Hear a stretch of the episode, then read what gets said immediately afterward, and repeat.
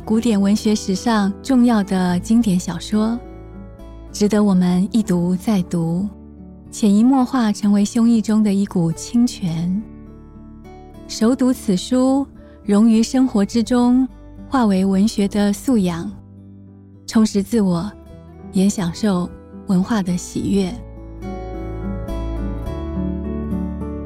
联合开帕独享时光，我是主持人李成宇。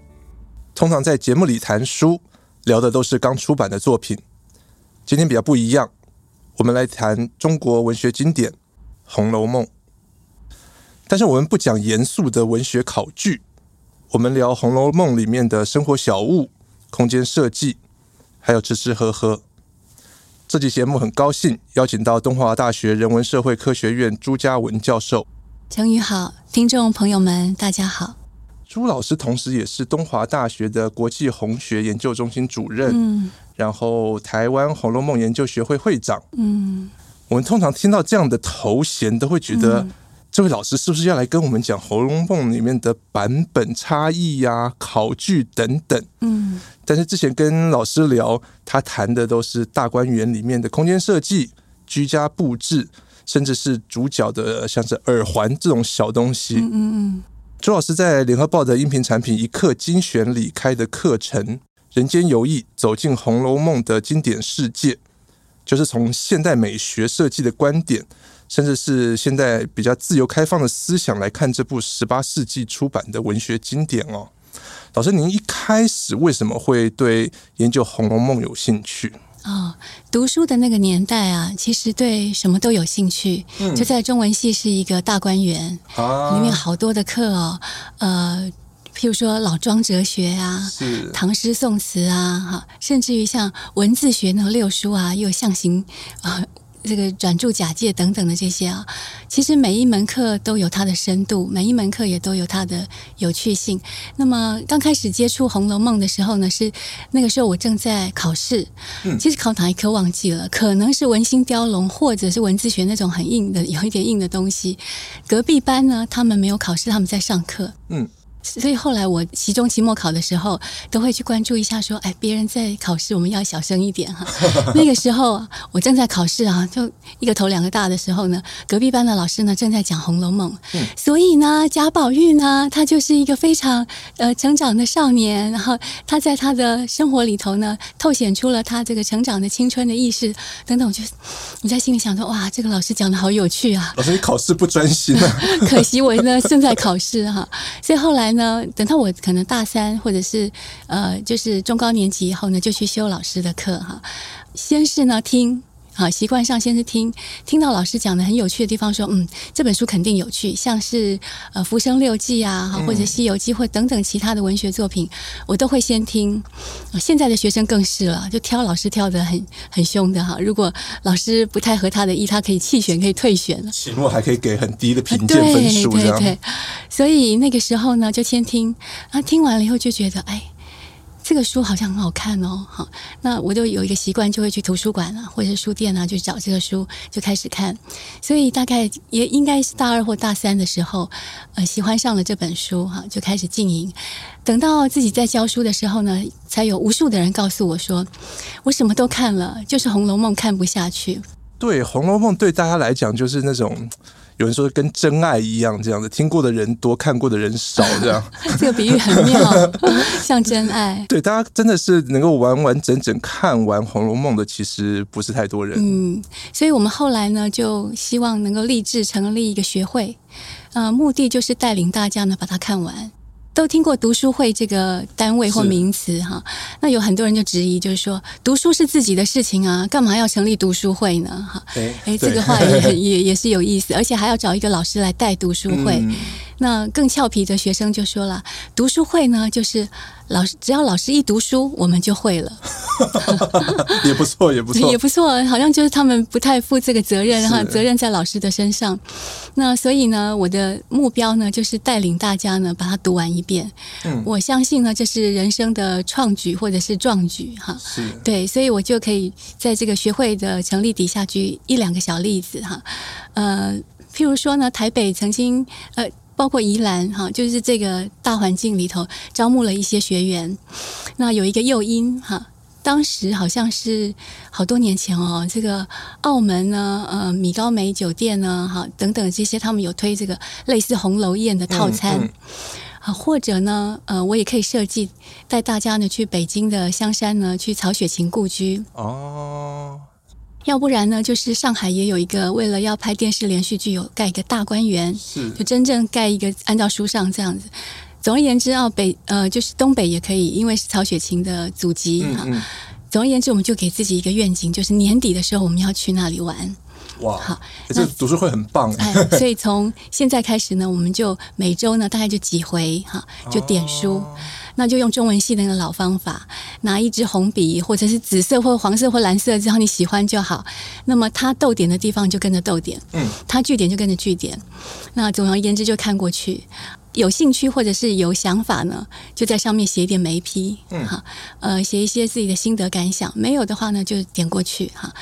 用一个 line 呢做一个呃群组，群组，那每个礼拜到了礼拜六的时候，哎呀，这一回我还没有看呢哈，可是已经有人上去接龙了，那你的压力就蛮大的。是，所以有些人一边在切菜的时候，有 有些人在刷牙的时候，还可以点，有 些人在泡温泉的时候，都在点书。嗯。嗯，就是务必在周末之前呢，把它点完以后呢，就上网去接龙。是，那也这样子呢，几乎呢，呃，好几个读书会就能够读完前八十回，嗯，那我们就真出国去玩了。开开心心，大家就一起在桃园机场见面，那是就出国去三天两夜啊，或者一个礼拜啊，呃，也很开心。而且有一些学员就说，真正看到曹雪芹的故居啊，嗯、很感动，很感动。那一般游客是不会感动的，这就是你看过，我念了八十回，对你呃，至少八十回哈。嗯、那有些念到一百二十回的也很好。那有一个例子是台中的丰原哈，嗯，那边呢有一个读书会呢，叫做呃恋风草。那他们呢是一群本来是就是呃学生的家长呢，因为要联要联系哈，因为考生嘛哈，所以聚在一起的一群呃家长们。那等到考生呢都已经考上了以后，他们还聚在一起，那做什么好呢？那就来读书哈。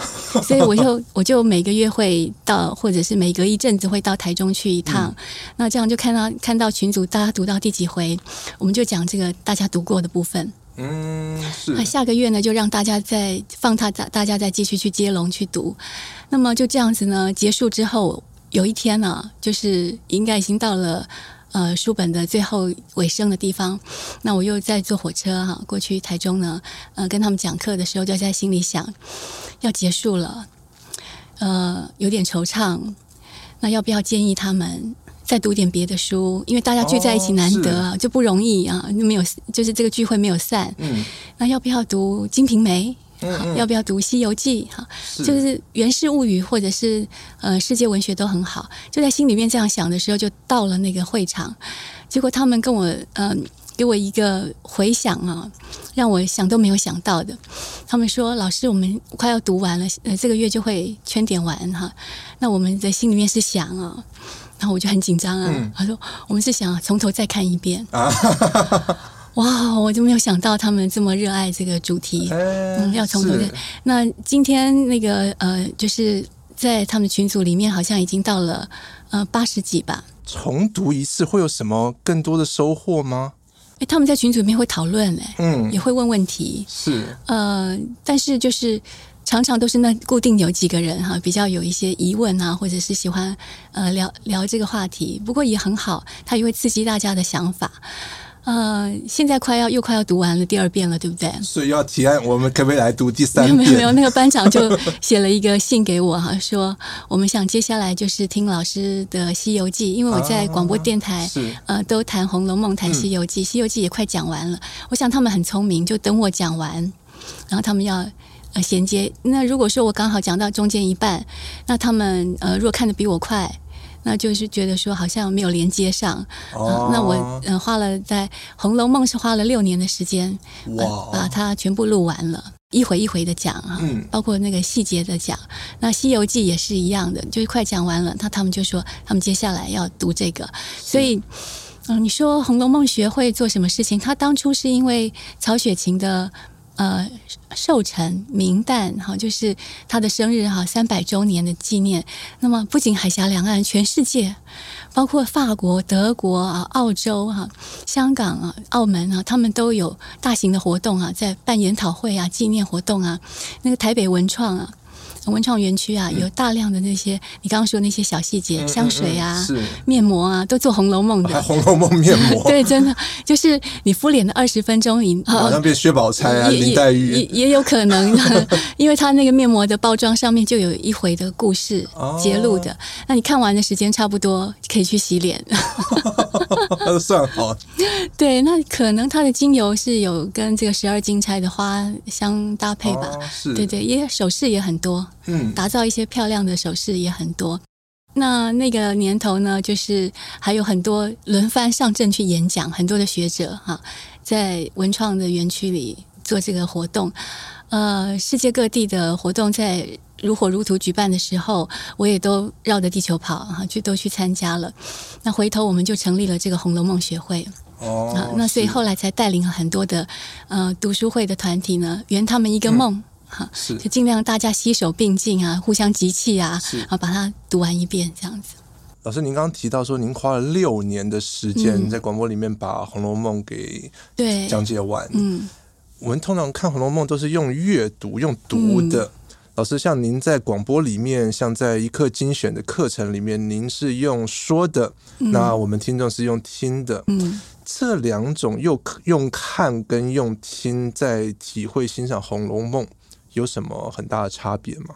呃，我也举一个例子哈，这个也很有趣，就是说我跟成宇应该是差不多同一个时代，因为你没有没有，这个时候一定要讲老师年轻很多这样。假设我们同一个时代是，呃，我们你会不会发现，就是我们走在街头上的时候，看到看板或招牌，或者是呃车车站的那个，我们就去阅读，是有字就读嘛？对。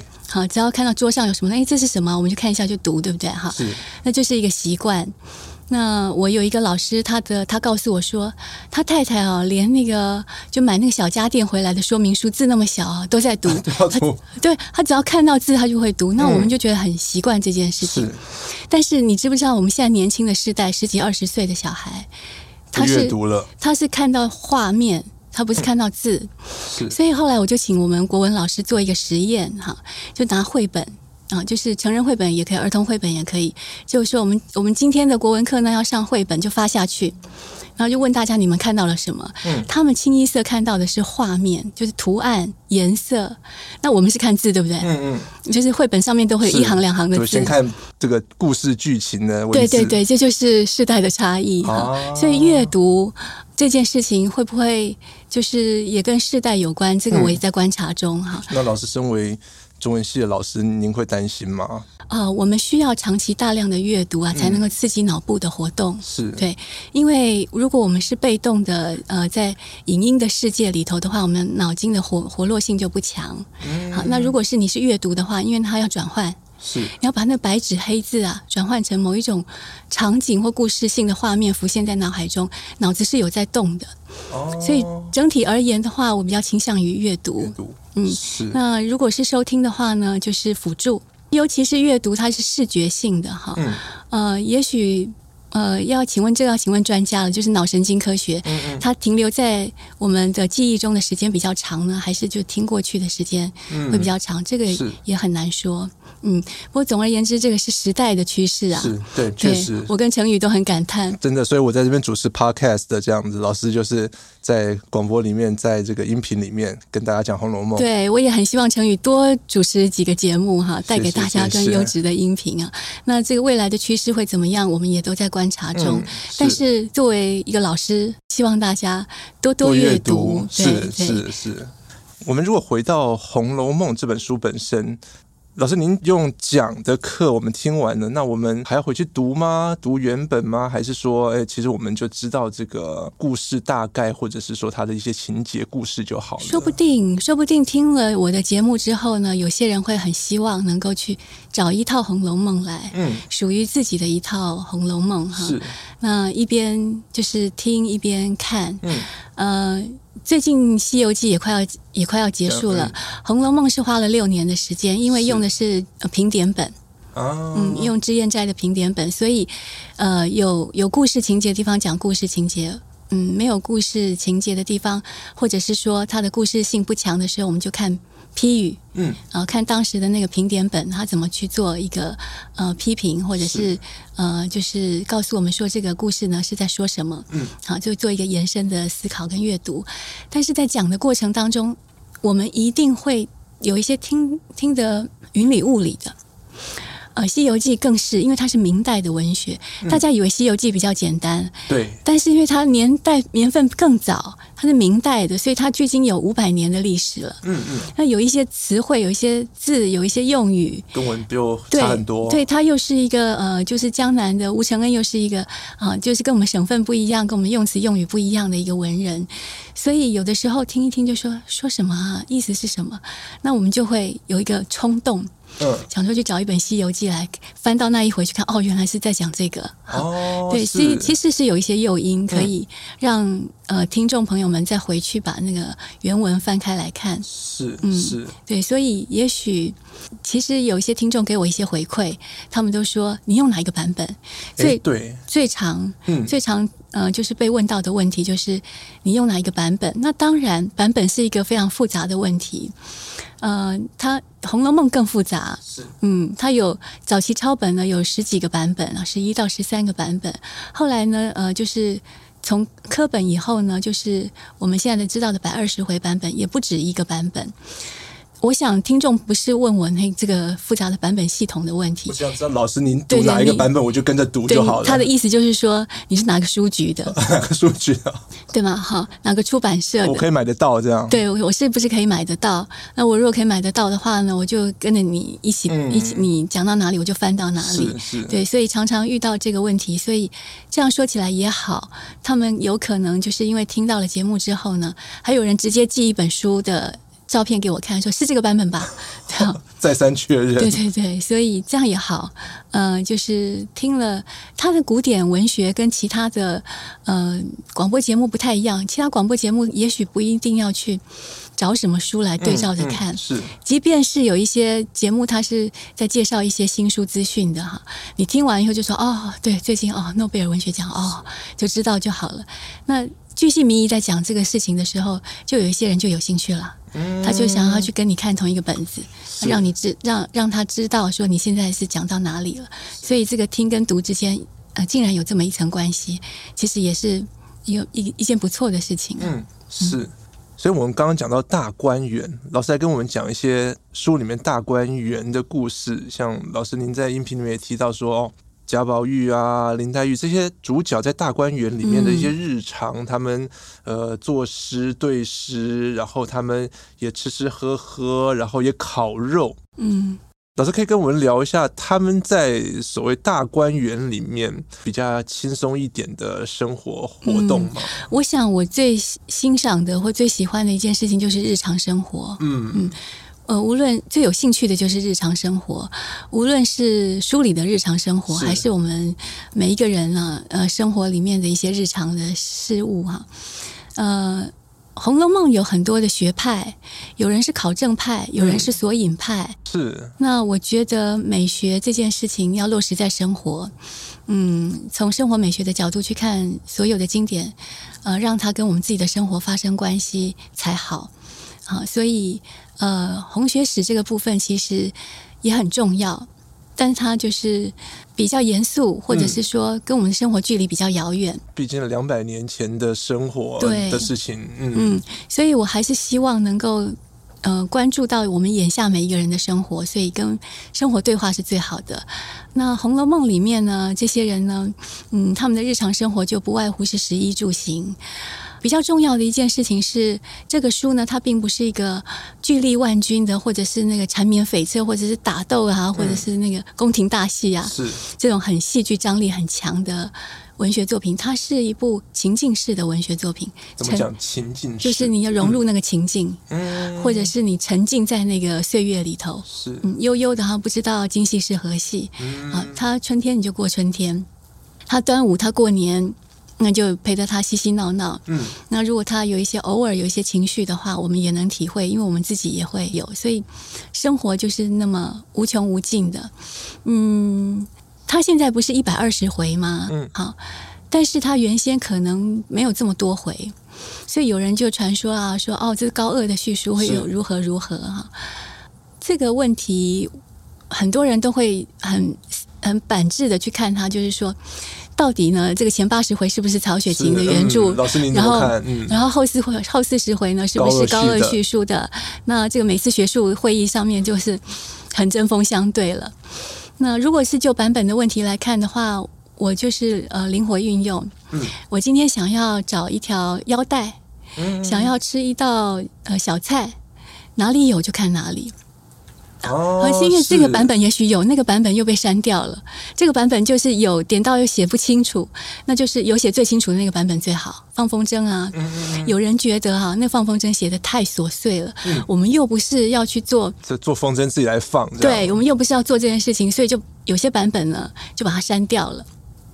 那如果我今天不是 focus 在这里的话，我就可以不用管它。可是今天我如果说大家一起来做风筝，就做曹氏风筝哈，那。这个版本好，那如果哪一道菜呢讲得清楚，那那个版本好。嗯，再来就是看生活这个问题了。呃，现在呢有一个有头有尾，那我们就会习惯性的就说，无论是八十回或后四十回，呃，加起来一百二十回，呃，八十回后这个问题，我们可以这样说，嗯，从前从前哈、啊，有一个贾宝玉，又有，一个林黛玉哈、啊，结束的时候，林黛玉呢已经撒手人寰了，那么宝玉呢就翩然出尘了哈，好像有个头有个尾，是我们习惯性的这样的一个呃方式，那有没有可能哈、啊？这个故事没头也没有尾，诶，这个怎么说？因为生活就是没有头也没有尾，我们怎么样从生活当中结一个头？说，哎，成语我们从哪一天哪一天算起是一个开始，然后生活又从哪一天哪一天算是结束呢？啊，所以生活是一条河流，嗯，没有一个开始，也没有一个结束，啊，就是不断的流淌，不断的流淌。呃，有没有可能，其实曹雪芹就是要写一条生活的河流，嗯，源源不绝的，也没有开始，也没有结束的那一天哈。所以，呃，大家那么争执这些问题啊，其实也都不是那么重要的事情。究竟这个小说呢，怎么开头，怎么结尾？中间这个八十回是一个结束呢，还是后面还有？如果他八十回是一个结束的话，哈，那很好啊。那大家都在大观园里头，嗯嗯，只有一个人啊，早夭，就是晴雯。嗯。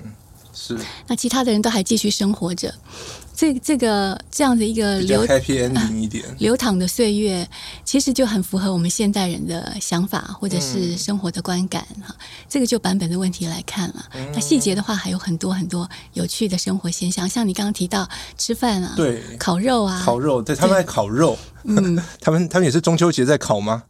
他们这个烤肉呢也很有趣。原来他们也烤肉，这个话我说的很好，就是他们也玩游戏。原来他们也玩游戏，对。那他们布置房间，原来他们也布置居家生活。原来他们也玩这个室内设计哈。他们那个时候玩什么游戏？很好奇。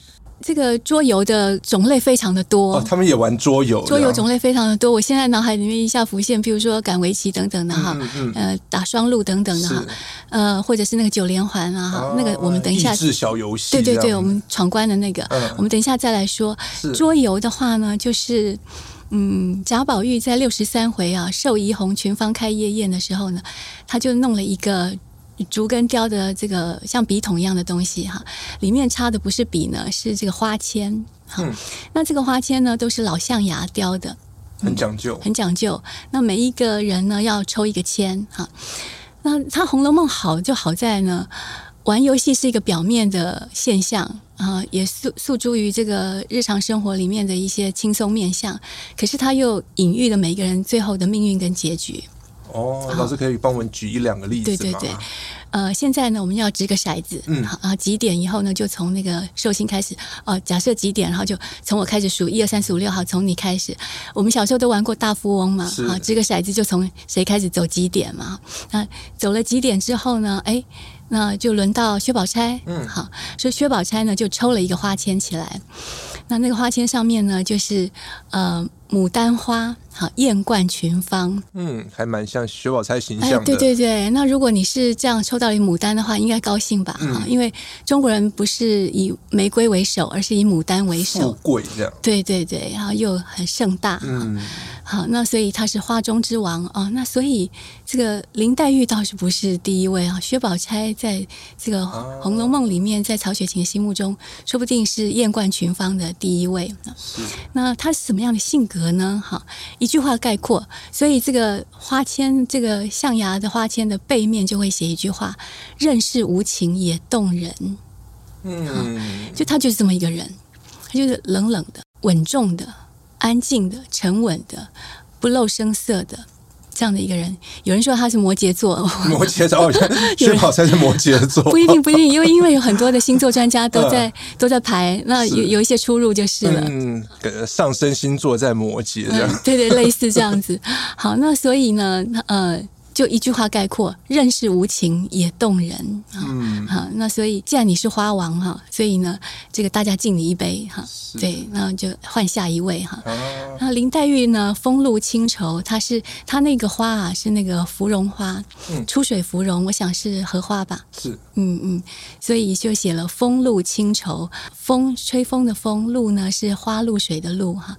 清清淡淡的愁愁绪跟愁思，最后要把他这个人的形象呢就描绘出，出来。嗯，每一个人抽花签呢抽出来的，可能都是一个去概括性的话，然后说明了他这个人物的形象，嗯，嗯，给给我们的观感是是什么？所以他这部书好就好在这里，他不是纯聊天或者是纯呃游戏哈，他还给我们一个延伸的思考，或者是一个概括的形象的一个呃就是描绘哈，嗯嗯。嗯所以，呃，这样子的一个桌游的游戏呢，就有一定的这个可看性或深度。那果不其然，我后来去大陆开会的时候呢，北京大学中文系的学生。因为写小说，他不太可能就是每一个人都抽一轮一轮，然后每一个人都写一下，太长了。对，那也太长了。谁谁看你那么多？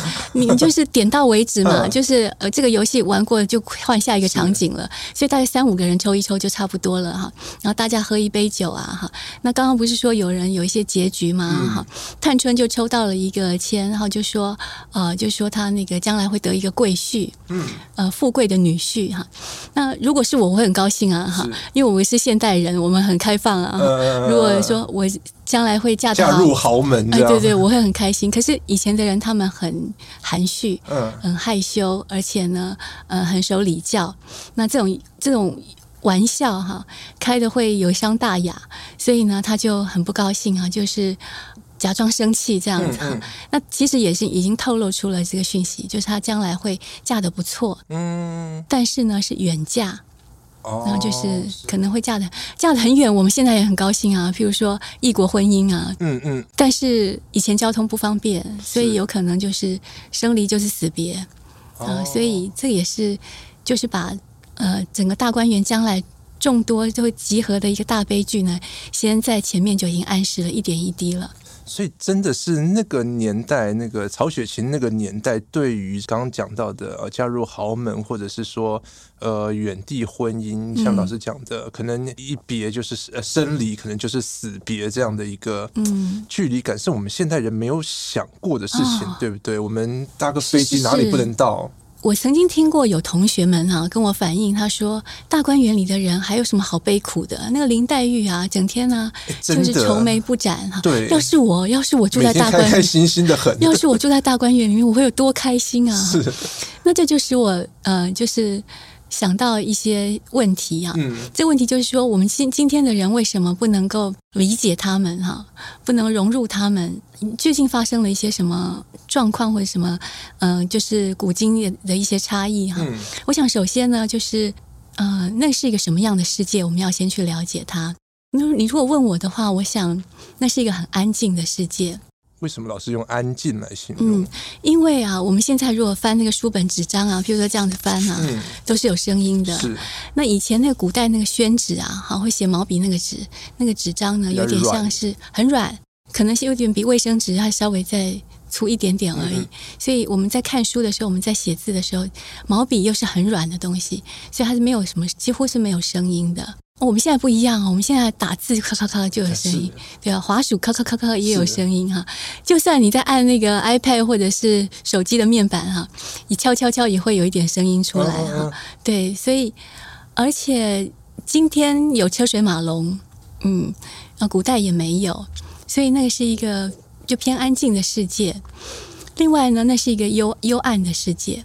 幽暗啊，对，嗯、我们现在在这个录音室里面，如果不开灯的话，我们是看不到。是，那他们以前没有灯啊。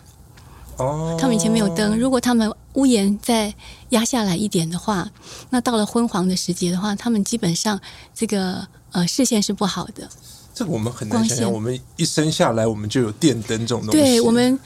总是这么的光明，在、嗯、光天化日之下就这么光明，这么这么呃，就是看得很清晰啊。他们有些东西不一定看得那么清晰，啊、那那可能就导致一些现象，譬如说，薛宝钗她有一个金锁，贾宝玉有一块通灵宝玉，嗯、那今天看起来应该没什么值钱的，也没什么特别的哈，因为我们这个光线太强了。嗯、那如果在有暗的光线底下的话，那一对。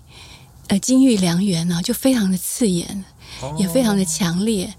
好，那所以不要说是林黛玉看的会非常的刺心呢、啊，呃，其他人看在眼里都觉得他们天生是一对嘛。嗯嗯嗯嗯，对，所以那个你成天戴在胸前，那就是亮晃晃的东西。是，对，所以在那样的一个光线底下，那样一个声音，那样的一个世界里头啊，我们应该要试图的用我们的感官啊，想办法去回复到那个世界。我们才能够慢慢去体会。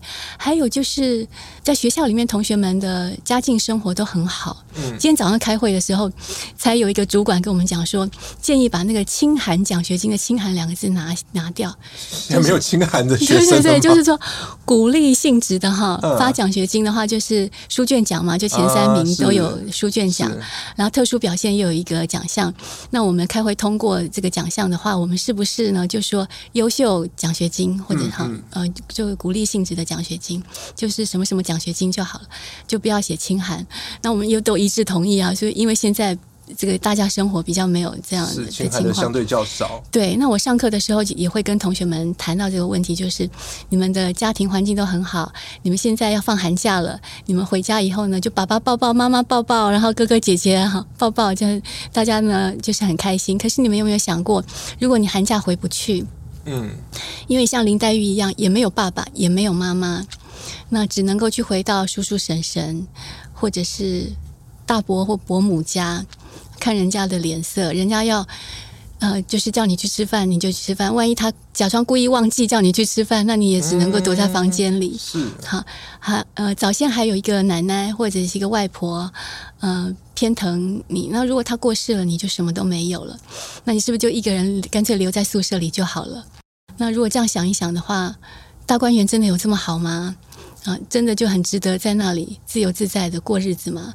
不过话说回来，哈，很多事情都跟个性有关。另外一个孤女呢是史湘云，嗯，她过得就比较开心一点。对，她也是父母双亡，然后寄寄居在婶婶叔叔家。那老太太有时候想到她，把她接过来玩一玩，那就是她在天堂的日子。然后等到她要回去的时候呢，又过着看人家脸色的日子。可是她比较开朗，所以有人说她可能是水瓶座的。水瓶座 可能是吧，就是比较开朗，比较不会像林黛玉那双鱼座的。想干嘛就干嘛，就躺在那边就睡这样。哎，躺在那边就睡，对对，他就比较自由自在一些。所以虽然我们可以体会大观园里头有一些人，呃。啊，他们的生活跟我们不一样，他们的日子过得跟我们不一样。嗯、呃，他们那个世界没有 iPad，没有手机，呃，或者是说他们有他们的游戏，我们有我们的游戏。我们渐渐去体会，就可以理解林黛玉为什么多愁善感，贾宝玉为什么爱博而辛劳，这样哈，什么都爱，然后心爱的很心很累。呃，能够体会是一回事，但是我们要看到，有些人还是可以想睡就睡。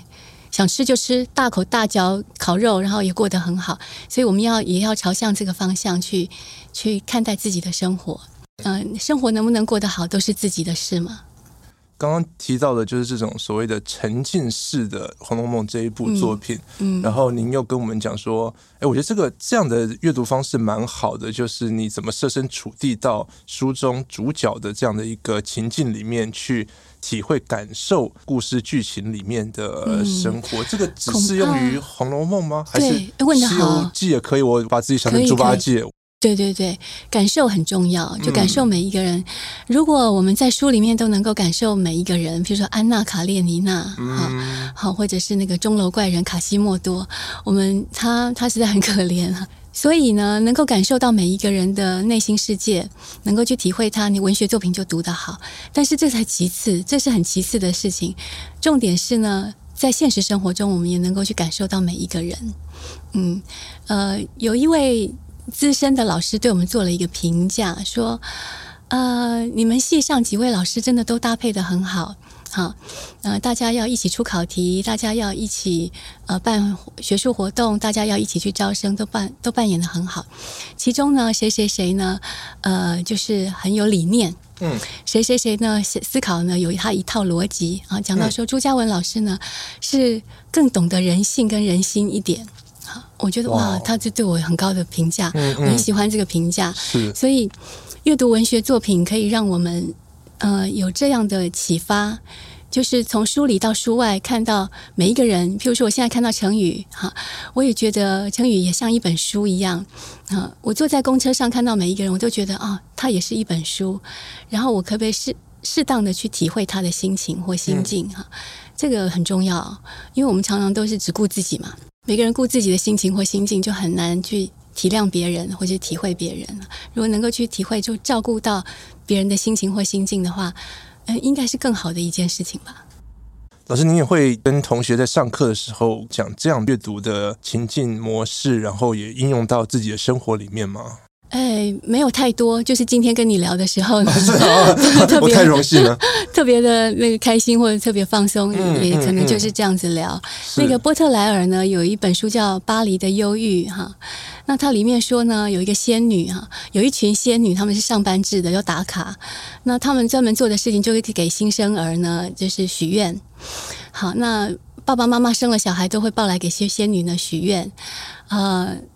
可是有个爸爸呢来晚了，啊，仙女呢打卡下班走了，他说怎么办？我的小孩又没有智慧，又没有才华，又不会弹钢琴，又不会数学数学能力，所以他就去追那个交通车。他说：“仙女，仙女，再晚一点下班，给我小孩许愿。”然后有一个仙女就慈悲心就来了，他说：“好吧，停车吧。”然后就下来以后就看了孩子一眼，就说拿那个仙女棒啊，就说讨人喜欢。然后就走了。他爸爸很生气，他就说：“为什么他们都是那个作文天才，然后数学能力和绘画能力、艺术家天分，我就讨人喜欢？讨人喜欢是什么意思？我不接受，我不要讨人喜欢。”那这个仙女呢，上车了以后，就跟其他的仙女说：“现在的巴黎小市民啊，哈，这个眼光狭窄，哈，不懂得我们给他的好处啊，将来是受益无穷的哈。”真的，讨人喜欢很重要。对对对，我们把它换一句话说，就是更了解人心，更了解人性，更能够跟嗯嗯呃社会上各阶层或者是很多不同的人相处吧。老师，刚刚前面我们提到一个曹氏风筝，这个我一直忍了很久没有问。嗯，曹氏风筝是跟曹雪芹有关吗？对对对，它就是一个品牌了。嗯，那是品牌。啊，对，它就是一个品牌。曹氏风筝呢，呃，是。曹雪芹做的风筝，那么在上个世纪的前半叶的时候啊，有一个日本的学者啊，他呢是做民俗艺术的，他就到了北京的那个琉璃厂啊，去逛那个旧书摊。嗯，哈，那逛旧书摊的时候，他带了一个美院的学生呢做翻译。嗯、呃，去到旧书摊呢，就找到了，就东翻翻西翻翻，翻到一本破书。那本旧书上面呢写“南药北渊考工志”，药跟渊呢都是那个天上飞的。风筝啊，对鸟，对对对鸟，啊，后来就是代指风筝的意思。那呃，他就不知道这是什么书，就翻开一看啊，就是那种 DIY 的那种工具书。他会教你怎么样去呃，用竹子呢就变成了一个架子，然后怎么样去糊那个纸上去啊，纸糊上去以后，譬如说你做了一只大燕子，那接下来呢就怎么上色。我特别记得那个。作者说啊，上色呢不要太客气，因为你要放到天上去的。嗯，你如果那个不鲜艳的话，放上去呢就没颜色了。哦，好是但是呢，你又不能太俗。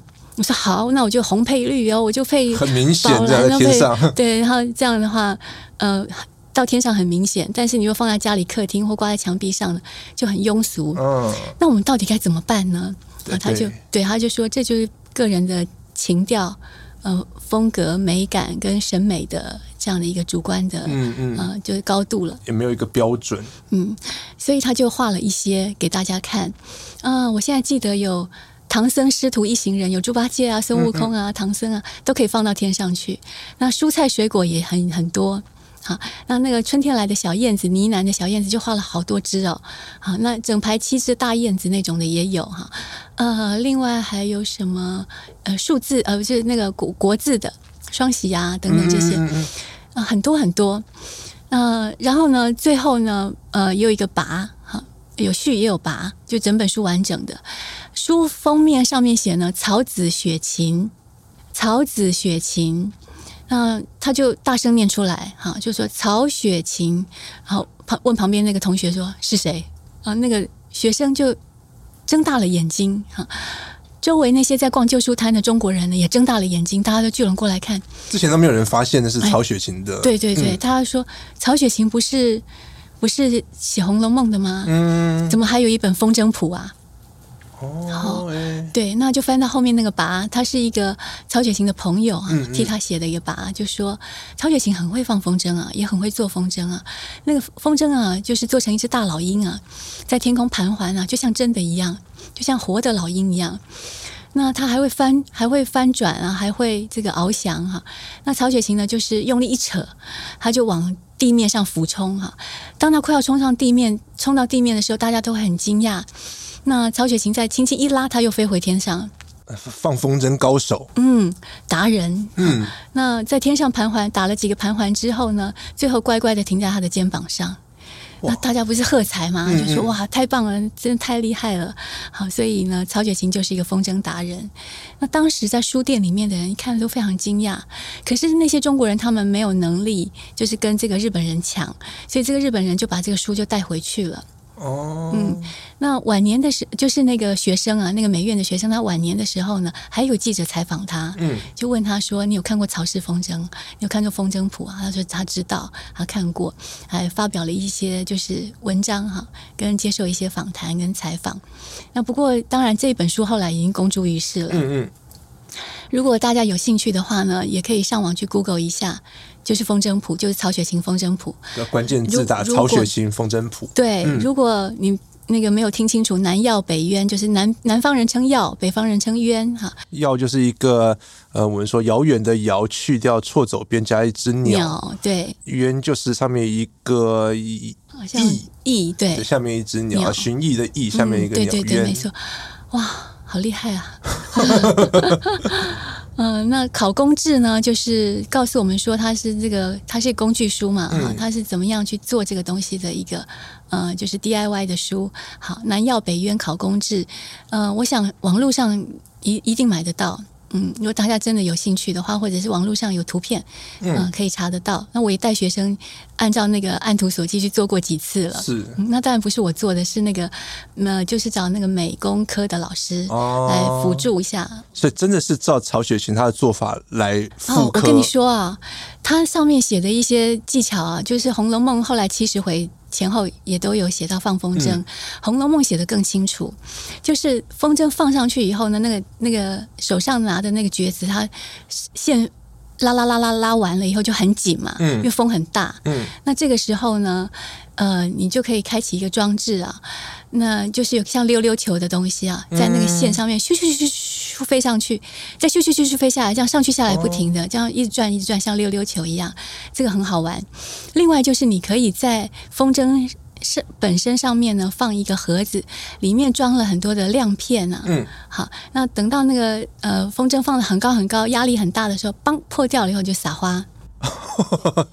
玩法很有趣。对，那那。《红楼梦》里面就是提到这个这个问题，嗯，还有呢，就是等到线放完了以后呢，就要把它剪掉，就把风筝放掉。为什么不收回来？不收回来，因为它这个是放晦气的，就是放倒霉的。是，就是我们放天灯，好像是祝福的意思，祈福，把愿望写在上面。对，那它刚好相反，它就是等到那个风很大，然后那个线已经放完的时候，又很紧的时候，林黛玉就说：“谁要来捡？”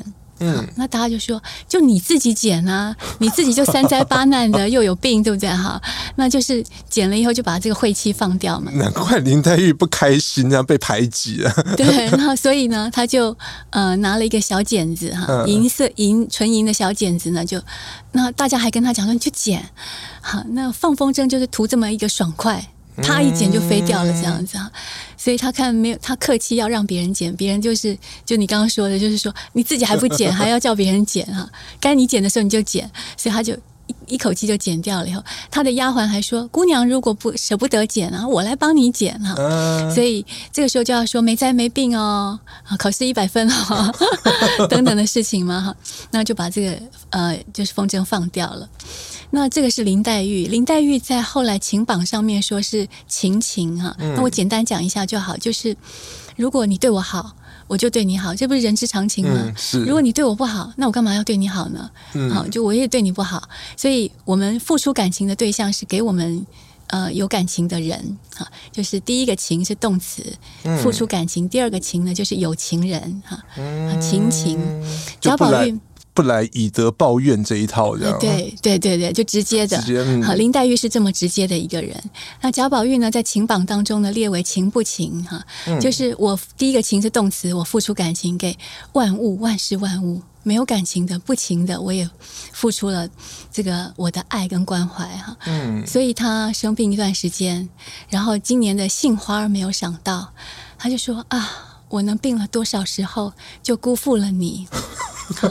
很缠绵哈，那他放风筝的时候就啪就放掉了。嗯，放掉以后呢，刚开始像鸡蛋那么大，最后像绿豆那么小就不见了。不见了以后，大家就要散了嘛，就好好好，今天去洗手啦，然后 回去吃晚饭了哈。那他还站在那里看，他说：“如果他掉在一个呃城市里哈，很多人来人往的地方，有小孩子捡去了哈，倒好。”我就怕它掉在一个人烟稀少的，或者是山沟里啊，或者是那个树林间呐，哈，嗯，没有人烟稠密的地方，那怎么办呢？我替他寂寞，我替他寂寞。用现在的话来讲，就是他自己脑补太多，这样是啊，想太多。我替他寂寞，然后旁边就说：“那怎么办呢？”他说：“需要再放一个上去陪他。嗯”小孩子话哈，对，所以这个性就从游戏当中啊，又展现出来。嗯、反映出来。我当初在写这本书的时候，以及后来我们在录这个呃有声课程的时候呢，呃，有个心路历程的转折。呃，因为当初在写这本书的时候，就想要让大家知道，你所知道的《红楼梦》可能还不够哦。嗯。呃，他们有一些呃跟我们一样喜欢玩的事物。嗯。那除此之外，也还想要再带一点点曹雪芹写作不是那么简单的一件事情。他会把每每一个个性写出来。他会透过十一住行娱乐，把每一件呃有有意义的事情呢展现出来哈。所以我们透过这个嗯、呃，可能你只知道嗯、呃、宝黛钗的三角习题，是只知道他们家有红楼宴哈，是但是呢，这个细节里面还有很多很有趣的现象，我们可以再去挖掘。再来就是呢，我的小孩呢在青春成长期，也差不多跟贾宝玉的年纪差不多，那个时候，嗯嗯、那个时候。呃，贾宝玉的青春成长期年纪差不多，所以我看着他也很有感触，所以就写下了这个给青少年看的，就希望他们。看着看着也知道说，哎，《红楼梦》里面的人的生活跟我们一样，哎，也上课也下课，然后下课也去玩了哈，然后也玩一些游戏，然后再带一点深度的东西。那这样子的话，后来出版社定位就说，虽然你是跟你的孩子，你是看着你的孩子在成长而写下这本书，但是会不会有一些读者他其实是成年人呐、啊？但他初读嘛，我们也可以把这个书提供他做参考。所以后来我们就把跟小朋友讲话的那种口吻就稍微修饰了一下，所以大人也可以。一起看或亲子共同阅读哈，去拓展对于这个经典文学的视野，嗯，这都是很好的事情。那后来在录这个有声书的时候呢，就更有一个定调跟定性的呃功夫了哈，就是希望呃我们听这个收听这个平台或这个课程的听众呢，会到保持一个什么样的心态或心境？嗯、是，所以那个时候就希望呃就抽取一些呃更有生活韵味的事情，韵味这个字很重要，就是不是听完了就结束了，因为我们很怕书是留在呃书架上，或留在书桌上，或留在床头柜。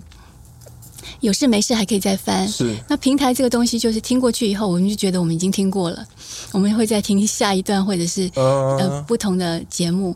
所以韵味这件事情很重要，就是它能够在你的心里留得再长久一点。老师，你有什么绝招教我？呃，如果要在我们心里面再留的再长久一点的话，可能就要把一些更细腻的东西拿出来再看一看。好。譬如说室内空间设计这个、嗯、这个部分，我们初看大家就觉得，哎，我我也需要，他也需要，因为买房子的时候都要去规划这个空间设计。哦，真的吗？所以，我们从贾宝玉还是说薛宝钗的房间里面，我们现在买房子设计的时候可以怎么参考？初步的话呢，就是看这一个部分哈。那我们举个例子来说，林黛玉的空间，嗯。嗯它是有一个小院子。那现在的人呢，如果到郊区一点的地方，可以买到这样的小住宅。双鱼座林黛玉的潇湘馆，摩羯座薛宝钗的恒屋院，在空间设计上各有什么讲究？又反映了两个人什么不同的个性？大观园里又有哪些好吃、好喝、好玩的？欲知后事如何，且听。下回分解。上网搜寻 vip 大 u 点 com 到联合报数位版，看更多精彩的报道。